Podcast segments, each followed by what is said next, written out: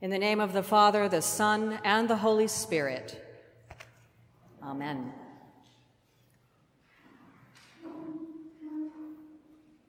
I'd like to start today with a poem by the German poet Rilke.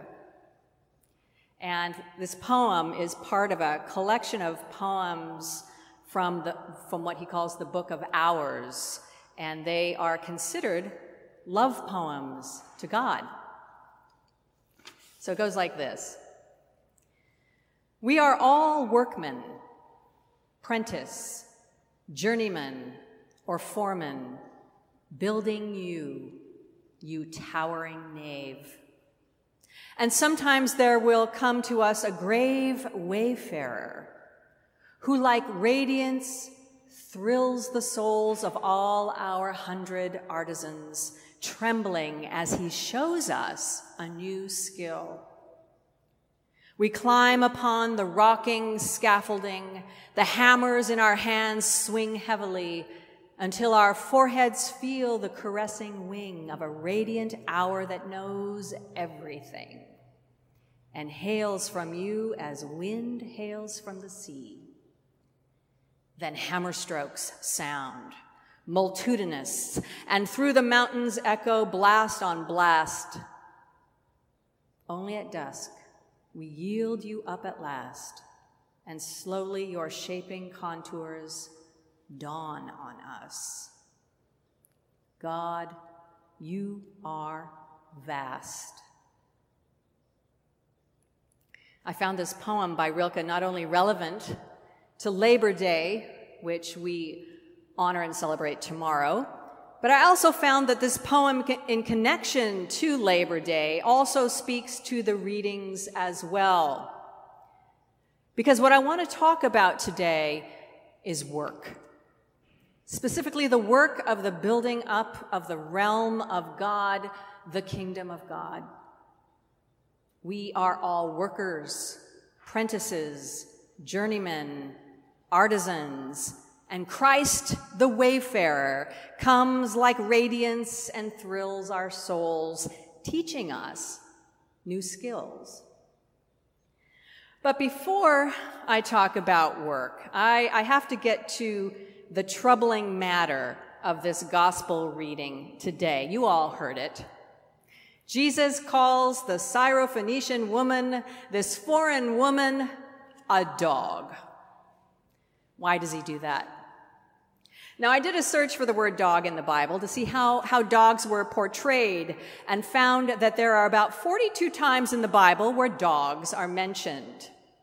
And here's what dogs do in the Bible dogs eat all the unclean things, they lick up blood, they eat, they eat carcasses of bad people. Remember the fate of Jezebel. She did not fare too well with dogs. They get the scraps not intended for God's people, and all the unholy and all the unclean things all go to the dogs. They prowl, they howl, they are wild, they have mighty appetites that are never satiated. Sounds like the puppy I had when I got a new dog a few years ago. And there's, here's another one.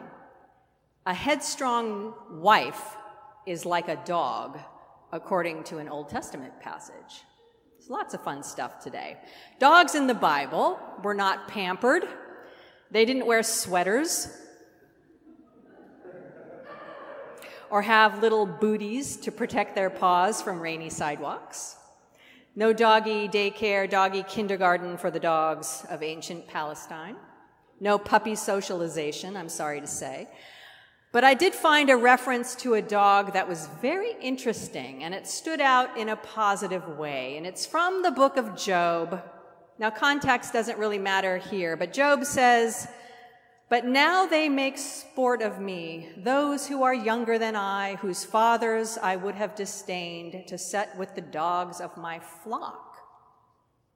The dogs of my flock. So it looks like in Job that dogs help shepherd the flocks, the sheep, keeping them in line, maybe, herd them, keep them safe, keep them out of danger. Are dogs then useful to the shepherd? Now, Jesus calling this woman a dog has always bothered me. But that this has never occurred to me before that a dog was of, of, of use to a shepherd. So it kind of gives this passage a whole new perspective, doesn't it? The unclean woman, the foreigner, one who is not meant to receive God's favor as the children of Israel are, is essential to the work that Jesus, the good shepherd, is doing. She is helping the shepherd keep the sheep in line. How does she do this? Well, there are two ways to look at why Jesus calls her a dog. Some might say that he's tired.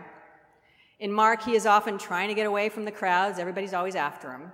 So he goes into this house, the gospel says, not wanting people to know he's there. And then he's rushed by this foreign woman who wants healing for her daughter. And Jesus just barks out, pun intended, that she is not worthy of the food meant for the children, the chosen people of Israel.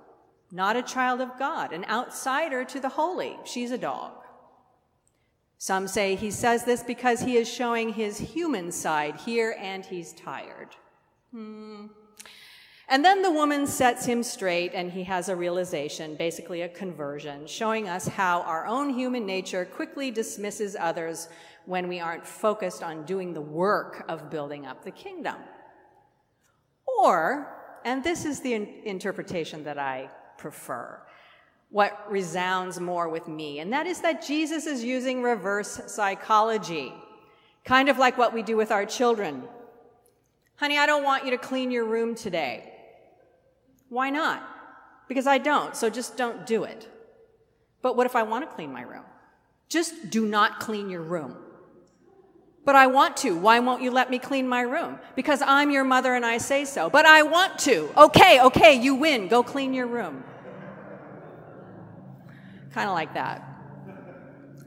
Jesus teaches his disciples by saying the opposite to point out his message, and that is all are called to the care of the sheepfold. He calls her a dog and not worthy of the food because the religious leaders of the day would have called her unclean and would reject her. He does so to show the error of their ways in both instances.